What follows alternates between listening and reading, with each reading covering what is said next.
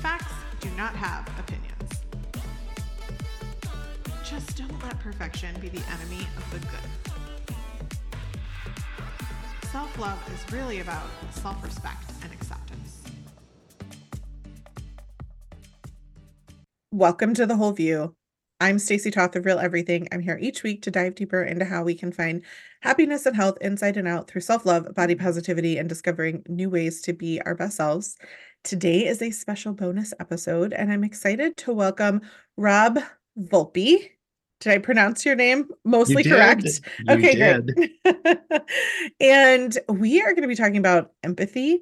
I empathy and resilience are two words that are just really important and strong for me right now, both as a mom as well as like coming out of the pandemic. And I think you did a really good job of talking about that in your new book. Tell me more about that Solving the Empathy Crisis, one conversation at a time. So I'm excited to have this conversation. And as listeners, we think about this and it relates to our health. I think one of the most important ways, not only that we consider the health and wellness of ourselves and helping others has been shown by science to be incredibly powerful for our own well being, but it also relates to community care and how we benefit from a community that is thriving. We personally are improved when our community is thriving. And so when we have empathy and when we can show compassion for others, it is a great way to improve the health and wellness of all ourself included, right? Like a rising tide is going to lift all ships kind of things. A little bit about Rob. He is a thought leader in the role of empathy in marketing, the workplace, and our personal lives. As chairman and founder of Ignite 360, he has built a team focused on the strategy and creative professionals serving the world's leading brands across a range of industries coming to all sorts of insights and wonderful conclusions that he shares in his new book, as I mentioned. He is a graduate of Syracuse University's SI Newhouse School of Public Communications and has been studying empathy since 2010 when the University of Michigan study came out showcasing the empathy crisis. So I'm wondering maybe that's a good place to start us off. What tell us about that study and what kind of spoke to you about it to put you on this path? Yeah, Stacy, thank you. It's um, something that empathy has always been a superpower of mine. Um, I've always naturally been more empathetic. And suddenly in 2010, the study came out, and I remember hearing about it. It was on CNN. It got got coverage there that showed that there was a 40% decline in empathy skills. So the University of Michigan did this study. They did a meta-analysis of 76 different universities to, and their student life surveys. And one of the questions on those surveys was, are you able to see the point of view of your peers, your classmates? And from 1979 through 2001, there was a 40% decline. And then the study continued to 2009. The numbers didn't really shift. They didn't go down, but they also didn't come back up. And I thought, oh, wow. So in 2001, a college student, and now I'm hearing about this in 2010 as the study's been released. That person's in their like 30s, early 30s. They're working, they may be a parent. And that's a real issue. If there's a 40% decline in the ability to see somebody else's point of view, like we got to do something about that because to what you were mentioning, the role of empathy in the community and the way that we connect each other, it is this super skill. It's a super ability that fuels all the things that we need to be successful in all the roles that we play, whether it's being a parent or a neighbor or a friend or a volunteer or in a, a, work environment, whether you're a contributor or a leader or manager, empathy is, is vital to all of that. So I heard that study come out, anchor on CNN, given it a few seconds of chatter. And I'm standing in an airport because I traveled a lot uh, for work in those days. And I'm looking around going, oh my God, we've got to do something about this, kind of hoping there'd be this sort of galvanizing rallying of everyone. And there's some people enjoying their beers over at the bar. Other people are racing to catch their flight. And I was like, oh my gosh, I feel so alone in this moment right now, but we need to do something about it. And, and that's what really set me down the path of studying empathy more and helping more directly, helping people use their empathy skills and their abilities, which is they're born with, to have a better life and live a better life and be more successful in their lives. I do think that being empathetic drives success. I like that you use that word. And the reason that I think it does is because I think it changes the perception that one has about how to define success. I think I talk a lot about like this hamster wheel that we can all be on and how that chronic stress can be really negative towards our health. And when you have perspective about the life experiences of others and when you stop and pause to appreciate and have gratitude for your own life, it really changes how you define what success is. You're no longer chasing the next thing that you need to have. And for me, it was a game changer when I became a foster mom. I'd like to think that I'm always an empath- uh, have always been an empathetic person. I'm one of those people who like can't watch body horror because I literally feel it in my bones when someone else gets physically hurt. Like I just I deeply feel for others. Mm. But it was entirely a different experience to be enlightened by the lived experience of someone completely outside of my personal bubble, right? Like they they live in a different community, they're in a different socioeconomic class, they're whatever it might be from someone coming into our home it doesn't matter in which direction, right? Like a different lived experience and then seeing how their life has been ex- affected by that lived experience created more empathy and understanding and compassion for the world as a whole for me than I ever could have from just on my own. And I think doing that at the exact same time that there was a global pandemic, we signed up to be foster parents and like started our training a couple of months before the pandemic. So it just it was like a jump in to the fire uh from there was no frying pan it was just jump into the fire all at once. And my husband actually got a job after being a stay-at-home dad for 15 years at that same time as well. And it was like our entire lives shifted. And it afforded me the opportunity to really evaluate what I wanted. And I think one of the things that you talked about in your book was a study that Ignite 360 Your Firm did where you interviewed, I think it was like tens of thousands of people, did a survey, and what they wanted out of the pandemic was to have more empathy. And I would love if you could talk a little bit about that because my own personal experience very much aligned to that mindset. And so I think you talked about being a little bit surprised by that, but I was like, nope, I totally get it. Right. Like we got so disconnected during that. And I think we also were stuck on our screens watching what was happening in the rest of the world and feeling like, oh, I am empathetic to whether it was George Floyd or all the other things that were happening around the same time. It just, it was like this fire is catching to say like a, a cliche kind of phrase, right? And so yeah.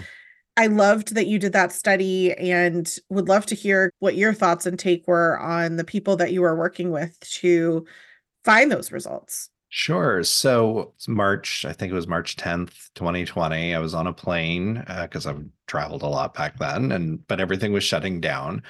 And I was like, oh my God, this is I, I just knew like the pandemic, like and what was coming was going to be so huge and it was going to change the way change our values change the way we interact with each other it was going to uh, be the inflection point for the next 10 20 30 years in global society. It was not just about american society but i thought all right we need to document this record this study it try to understand what's going on. And so I came up with this idea to do a study that we call navigating to a new normal. It started in april 2020 and it's a combination of quantitative where we're surveying tens of thousands of people and then also qualitative data and there's 15 american adults that we've been following and we still follow them to this day and talk with them about what's going on in the world and how they're responding to things how they're reacting changes and so which has been really really rewarding. And we put out thought pieces about that. I just wrote a piece around the holidays about why we need Christmas more now more than ever because of all the overwhelm or the empathic distress that people are feeling because of the wars that are going on. The price of food is so high, people are struggling. But in the survey and the quantitative data, one of the questions we started asking people was like, okay, so as we're as you get into 2021, you're moving out of the pandemic, things are starting to open back up. There's vaccines, death rates are, are dropping. And we started asking people like, what do you what do you intend for the future? What are you looking for? And the things that were really bubbling to the surface was a having more gratitude and appreciating what they have, but also that they wanted more empathy. They wanted to be able to see the point of view and better understand other people. Last fall, actually fall 2022, we did a, a, wave of that survey and we asked people how concerned they were about all these different issues going on, both personally and then societally. So, personal issues around food prices, gas prices, home energy prices, to issues around crime, uh, drug addiction, homelessness, terrorism. And we also asked the question about their concern about our inability to overcome differences of opinion. And there were 24 different answers possibilities on that survey, and they had to rate how concerned they were or worried. The inability to overcome differences of opinion was number four on the list in terms of most worried amongst over 1,500 US adults. That mean, and the only three things that were above that were the personal, what I call the personal pocketbook things the food prices, the gas prices, and the home energy prices that signals to me exactly what you're hearing like there is awareness that we've got a problem and we need to fix it and and how do we go about doing that? And that's part of why i wrote the book was to help people understand what to do to be more empathetic in the moment and use my own experiences doing research and, and research where I'm going into strangers' homes and talking to people and meeting people I've never met before, and some that are very different from me, and having to try to connect with them and understand where they're coming from and their point of view. And, and that was challenging. And sometimes it was humorous and sometimes it was a little shocking. Um, but it, it, it helped illustrate all those points. I think one of the things that stood out for me about that was the stories that you were telling about um, the individuals as you went through the book, but specifically your own story is also you know weaved in and powerful. One of the things that I think helps us make ourselves more empathetic is the idea of connecting to other people's lived experience. I, I don't know how many times I've seen someone have a really strong opinion on something, a, a belief that they hold that feels foundational to their very being. And then they or someone very close to them has a lived experience that helps them see a different perspective and then either their stance softens because they can understand where the other person is coming from or they might entirely switch their view and say i was wrong on that. I wonder as you talk about the five steps to being more empathetic where some of this lived experience from your own story as well as when you're looking at improving the changes you're making yourself like how can we do more of that in a world that is so divisive in algorithms that are keeping us separated from seeing other lived experience right? Like i can see it myself in becoming a foster mom. Not everybody is going to have that experience. What more can we do to tap into some of that? Yeah and i wanted to mention earlier and i'm glad you brought the fostering parenting up again. You're getting a real gift. You're, it, I think it's a tremendous gift to be a foster parent to to kids in need, but they're giving you a gift back if you look at it the right way. And you're, without you're a doubt, one hundred percent understand somebody else. What do we need to be doing? And to all of the listeners, it's having awareness. That's the first thing. Is just opening your eyes uh, to the algorithm to the fact that it sounds like the matrix but there there it when you look at social it's media, based, it's based in reality. it is. It totally is. And you're so when you go on social media, you are getting fed the things that align to your worldview. And so if you are out, you get angry, and, and there were people can Google and find the reports from the the whistleblower around Instagram and and Facebook and the studies that were finding that yeah, they actually if you have an angry emoji reaction to something, you're going to get fed more of that because that reaction increases your engagement. And they're ultimately about making money. And what they need is for you to spend more time in your emotional, heightened emotional state so that you're going to see more ads and buy more things. And that's business, that's capitalism, it's the world we live in. But it's understanding that and then how do you open yourself up? So the first step in the five steps that I write about, the first step is dismantling judgment. And what we've found in some of our research is that's the one that gets in most people's way. We have these biases and stereotypes, preconceived notions, past experiences and we it, it, creates like a brick wall in front of us. And if you don't dismantle that you're never going to be able to get through it. And it's about having awareness when you're about to say something or you're not you're going to shut somebody down or or not listen to them and go wait a minute. What's going on? Why am i doing this? What's happening? What's prompting that? And how can i turn mm-hmm. things around and and look at things from a different way and just be open to hearing other people's experiences I think when you're talking about the phenomenon that I have experienced previously, and I think a lot of people experience with this idea of breaking down bias, I think a lot of us want to believe that we are the exception to the societal rule and that we're not that thing, right? That, like, whatever it is, racist, sexist, misogynistic, like, whatever the insert problem here. We're not it. And I think mm-hmm. to your point, it is important to understand not just that the algorithm exists, but that is the definition that society is based upon, and that we absolutely cannot be an exception because we exist in this world. And that whether I, so while I am a queer female, I am still going to have bias against inherently towards other women. Like my first thought might not be to kick that person out or to throw them under the bus, but somewhere along the line, my subconscious is going to go to it's her or you because the glass ceiling is pretty low and only one of you can be in the boardroom at a time or whatever the the scenario might be. Yeah. Um yeah, go ahead.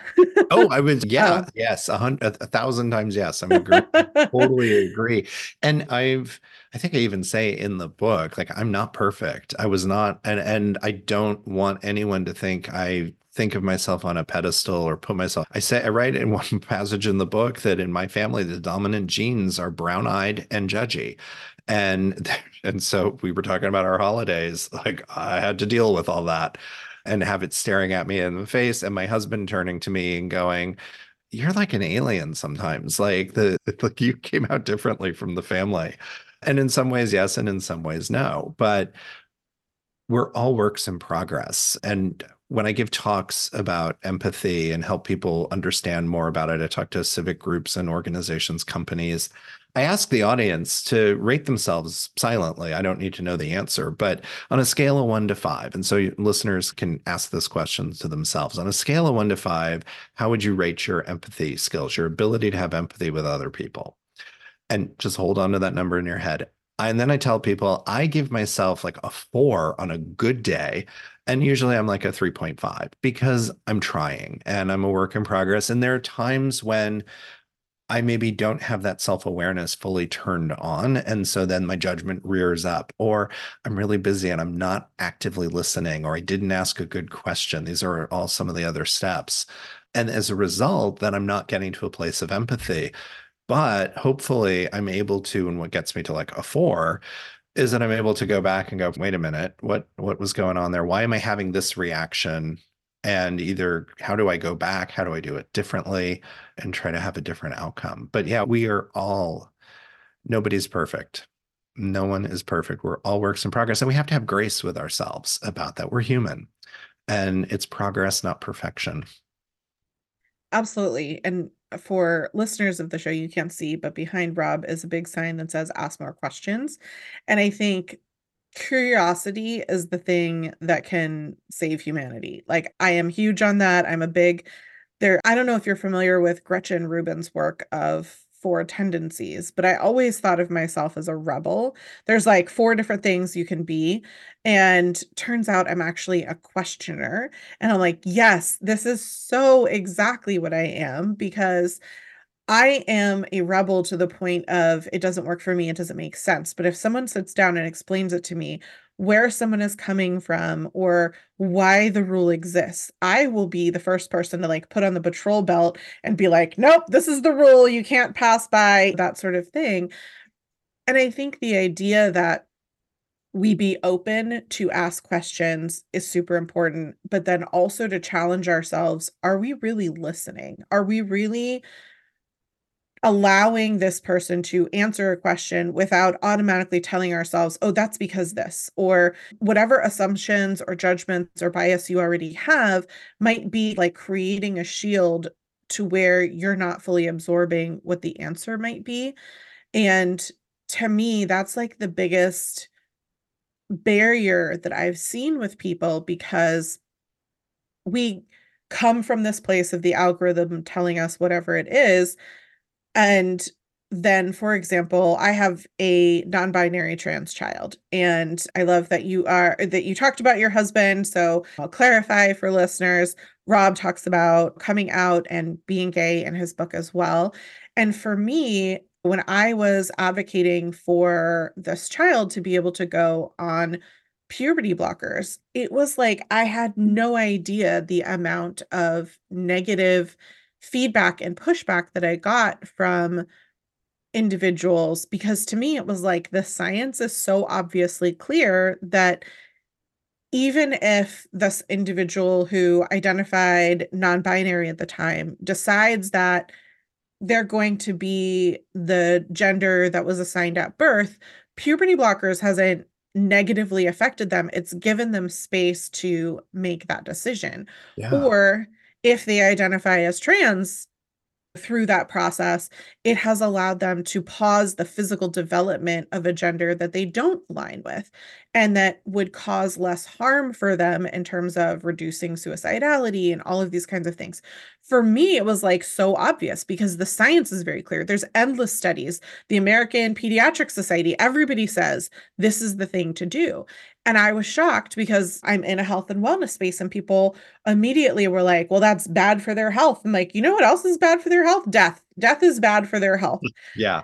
And so going through that process and seeing how with information, with me explaining this to people that this is what the science says, this is what all of this kind of stuff, this is their lived experience before they were in our home, like all of these kinds of things. And that suicidality and self harm is a real thing for a majority of, especially the trans community, but the LGBTQ community in general.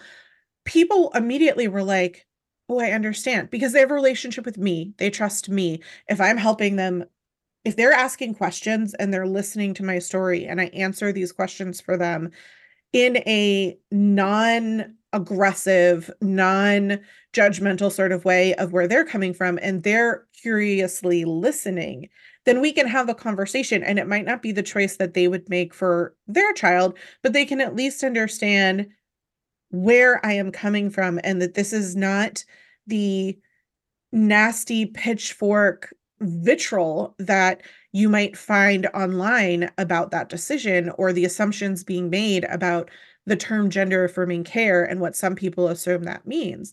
And I think going through an experience like that makes me realize the more we shut down and the more we like become defensive, the less someone can be curious. But it's this catch 22 of do you want to let your guard down and be open to someone who is going to be spitting that vitriol? Like you don't know where it's coming from and what's going to happen and what yes. the, the, outcome is. And thank you for sharing that. I have a friend who has niece that's trans and about to enter into, and they're having to figure out the puberty blockers. And they live in the South. And so there's some laws coming up that are making that challenging.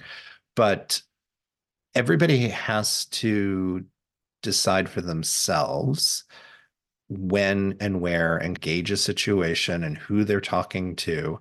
Social media is it the think about that scene in Mean Girls where they get into that animal cat fight in the wild. It, it, it, magnify that, and there's this anonymity that people have on social media, so they feel like they can say anything because they're never going to see you again, and it, it really does bring out the worst in people.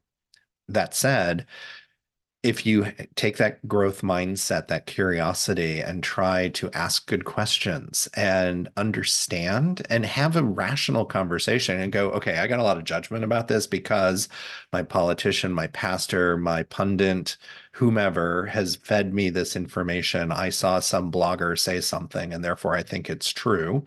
And you haven't been able to verify the facts try to put that aside and go into an open mind and say hey i want to understand. Because there's millions of people going through this in this country alone. So it's not just like a one-off thing. It's not just a bunch of a, a little isolated group of crazies or something. This is a real issue that people are going through. And so if you approach it from that place of curiosity you can learn a lot more. There, one of the chapters that I oddly end up talking about a lot in the uh, from the book is a chapter called fear. And it's about the time that i and i'm gay man i live in san francisco. You can probably imagine where my politics lie and how i feel about gun safety and gun control. But i was hired by a client to go to the nra gun show in st louis one year and to intercept people and find out what it is about carrying concealed weapons that like why do they want to do that and I write I write all about it in the book. Felt really uncomfortable going in there. It's like just a totally different world. But I went in with curiosity to understand and to ask. And I just kept asking questions and listening to what people had to say without being judgmental, without shutting them down or anything like that. And what I found was a fear and hence the title of the chapter fear was the the underlying thing of why people wanted a carry concealed weapon permit and then when I came back and talked to my liberal lefty friends here in San Francisco, it turned out that fear was the thing that they had about people with guns. And it's like, oh, wow. Okay. So, gee, if we came to the table understanding that, yeah, we're afraid and we're, you know, we're all just afraid of the world. It's a scary place. And it is. But if we came to the table with that, we could probably work together to figure out a solution that isn't going to take people's guns away. I'm not advocating that, but that's going to make people on both sides feel safe and secure and heard and like be at a place where it's like, okay, I can live with this, I can accept this. But it's so important that we have that curiosity and that growth mindset and wanting to learn from people. It's an interesting topic to bring up because I I have four teenagers who are, well, one has graduated high school, but three are in high school. And until the last couple of years, it wasn't a concern for them, active shooter drills and all these things. But specifically, I think the pandemic raised um, general anxiety and um, the record breaking mass shootings has my children anxious to go to school, which is a, a terrible thing. And if you don't have a school age child, it might be hard to understand what it's like to have a conversation with your child at 8 p.m. the night before school when they're crying and having an anxiety attack and saying that don't they don't feel safe in the place that they spend the most amount of time except home. Like that is a really difficult conversation to have. And yet I my father is a card carrying NRA member and I have gone shooting with him and one of the things that I talked about on social was the idea that my father taught me before we were ever anywhere where a weapon could be fired all of the basics and his weapons are stored in a safe behind a locked door right? Like all of these things and you know when i was talking about it on social i'm like if the majority of people who wanted the rights that we provide in this country were willing to do what my father does, then we would not have the problems that we have today. And I think for the majority of people who are doing those kinds of actions to protect communities, it is an entirely different situation than someone who isn't thinking through those things and who is like, oh, why did this person have a loaded weapon where a toddler could access it? Right? Like that would never have happened in my father's home. And so it's like you're saying, we are saying the same thing. He is doing the actions that someone like yourself is wanting to have making assumption on what you're wanting, but I think you made that pretty clear. Right? Like and without this being a political conversation, which some might feel it already has, I, for me, this is about the safety and wellness of my children. This is about my children wanting to feel safe and going to school and to get an education. And that is something that I think we as a country, the majority of Americans agree on, but yet a conversation can't be had because we don't have the empathy and we don't have the compassion our leaders don't have the compassion to sit down and to have that difficult conversation. Instead, it's like, this is our stance on this is our stance on this, and we're just going to keep butting heads. Like, at what point do we as a society get to stand up and say, that's not working for us anymore. Like that's not serving us the way we need to. We need you to follow Rob's five steps and listen to each other and come up with a solution that can protect our children and still ena- enable people to have their constitutional right. I think that there is a middle ground that in many things, not just gun rights, I think that there are countless topics that we could bring up on this topic to say you know the majority of Americans stand somewhere in that middle ground, yet we can't access it because people aren't willing to go there. And I think empathy and understanding where someone else comes from is a critical part of that that I'm hoping more people understand. But like you said you you were standing in that airport and you were watching people around you and you felt so alone.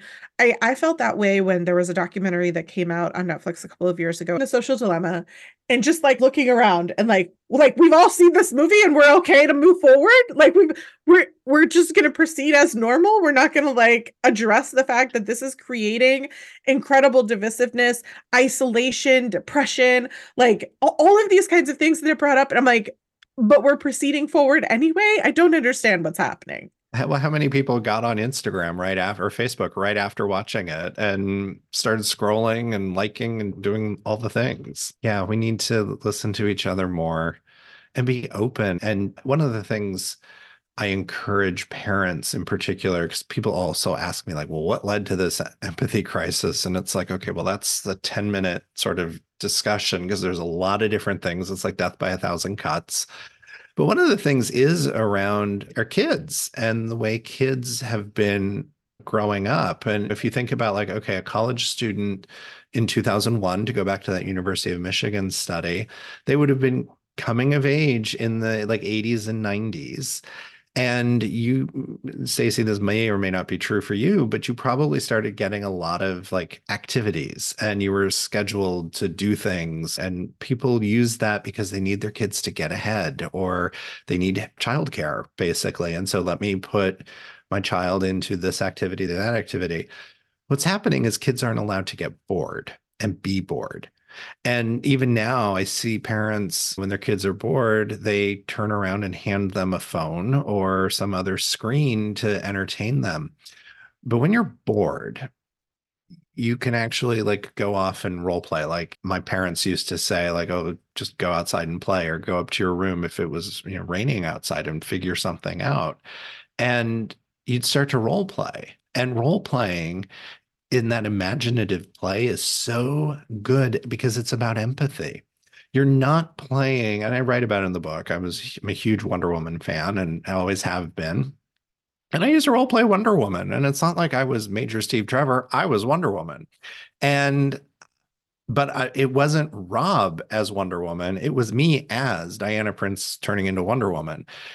And you need empathy in order to be another character and to inhabit another character.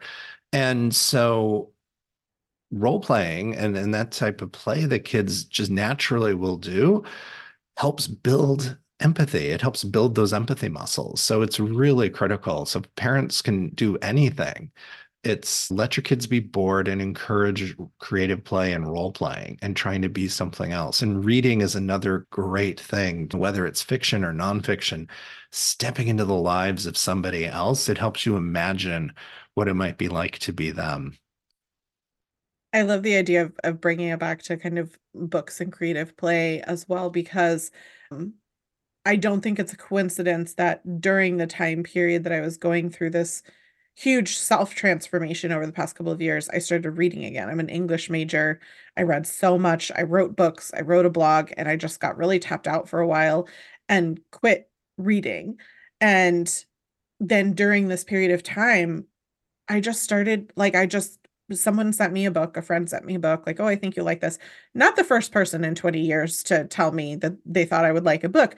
But in that moment, I was ready, right? And I picked up the book and I voraciously am now reading. I read 52 books last year and I'm excited, a book a week, right? And for me, I definitely have had the experience that you're talking about, right? To I read this book, highly recommend House of Eve, that it, it's a fictional based book, but it's historical fiction about the lives of women who got pregnant in the mid 1900s and what that experience would have been like if you were an unwed pregnant woman. And I think we hear the stories about the teenagers who go away for a few months and then come back. Like it's the story of what going away was like.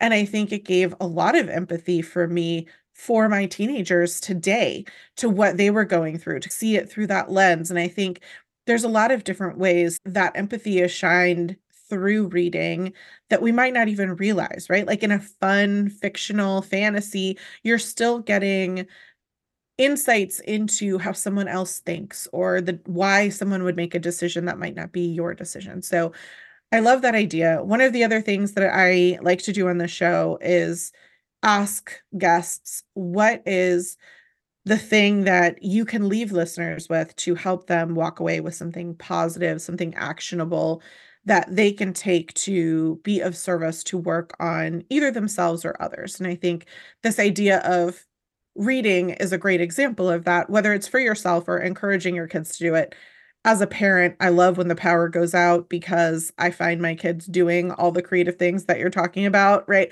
Like they'll play chess together or they'll run around and play hide and go seek or they'll role play and they'll do different kinds of things that en- engage with humans in a much different way than they're engaging on video games or whatever it is they might be doing.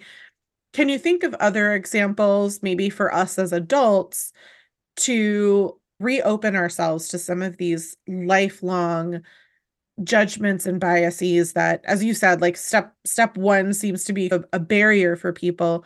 Where do you see some of the easier ways for people to break down that barrier so that listeners can walk away and be like okay i'm going to work on this one thing for myself to gain more empathy Absolutely. I think one of the first steps I encourage people to do ties to that first step to empathy. And the five steps are all things that we have to be aware of in the moment while we're interacting with somebody. And different things come up for different people. But as I mentioned, judgment is the big one. Keep a judgment journal just and it's not a burn book so what you do is take a piece so of So many mean girls references. I just watched it again the other night but i always reference can't this. go wrong. I know it's classic. Take a piece of paper and when you find yourself being judgmental make note of it. What was going on what were you thinking or, or what you said and maybe what was behind it and what you would have wanted to have said instead. And then at the end of the day just take a look at it and see are there any themes or patterns that have come up? You can do it on a piece of paper you can do it in the notes on your phone but look for patterns that might be emerging because it might give you a clue as to where these things are coming from. There might be a oh i had that relative way back when or this teacher and they filled me with this or that and then make note of it and then tear up the piece of paper flush it burn it hit delete on your phone because you want to start the next day fresh and remember every day is a new day and have grace with yourself. That's the other big thing. It's like have awareness, keep a judgment journal, and have some grace with yourself. I love it. I love that idea. And I appreciate your time to talk with us today about all of this and how we can both improve our own wellness and those around us in the community. For those listening, you can't see Rob just had his uh, cat join us. Domino I- is here. I love it. I love it. Compassion uh, for kitty, emotional support animal, all the things. If you want to see more of Rob and his cats, you can follow on social at empathy activist. You're on TikTok, which first of all, I I am not on TikTok and um, I'm a millennial. So kudos to you. I, I could not hack it, but you're also on Instagram and listeners can find you and more about your books, your email list, all that kind of stuff on robvolpe.expert. And we'll put a link in the show notes for everybody. Um, but is there anything that I missed or that we didn't get a chance to talk about that you want to share before we before I let you go snuggle your kitty? Before, yeah, uh, thank you. I think the only other thing I'd mention you we were talking about like trying to get to know other people. The the book I tell I share these stories. I pulled transcripts from the actual interviews. Some of them are 15 years old at this point. But if you want to get it as some experience in seeing, like put yourself into my shoes, imagine because I'm the narrator, main character, because I'm throughout the whole book. But as you're reading those stories, try to imagine, well, what would you have done if you were, how would you respond? Like as you're taking those things in, you're hearing those different things, you're discovering. I, I, talk about sex, I talk about drugs. It's very inspiring though. But you, whether it's the gun show, you're stepping into somebody else's shoes. And I really share a lot about my own thought processes and I reflect on what was going on and how I was reacting. So if you can put yourself into my shoes in that situation, I think it's a good starting point to just understand each of the steps. I appreciate your willingness to share and listeners, thank you for tuning in today. Rob, it's been great to connect with you. I think in a different world where I'm on the West Coast, because don't come to the East Coast. if I were on the East Coast, we could hang out and chat about so many more things. Listeners, we've put um, the links in the show notes for you at realeverything.com. And if you enjoy the show, make sure that you like and subscribe and share. It is huge for our ability to reach new audiences and continue to do this work. And as always, we appreciate your willingness to be open to grow through your own personal change because no one is perfect. But in listening, learning, and unlearning, we can choose to become better versions of ourselves for ourselves. Thank you, and we'll be back again next week.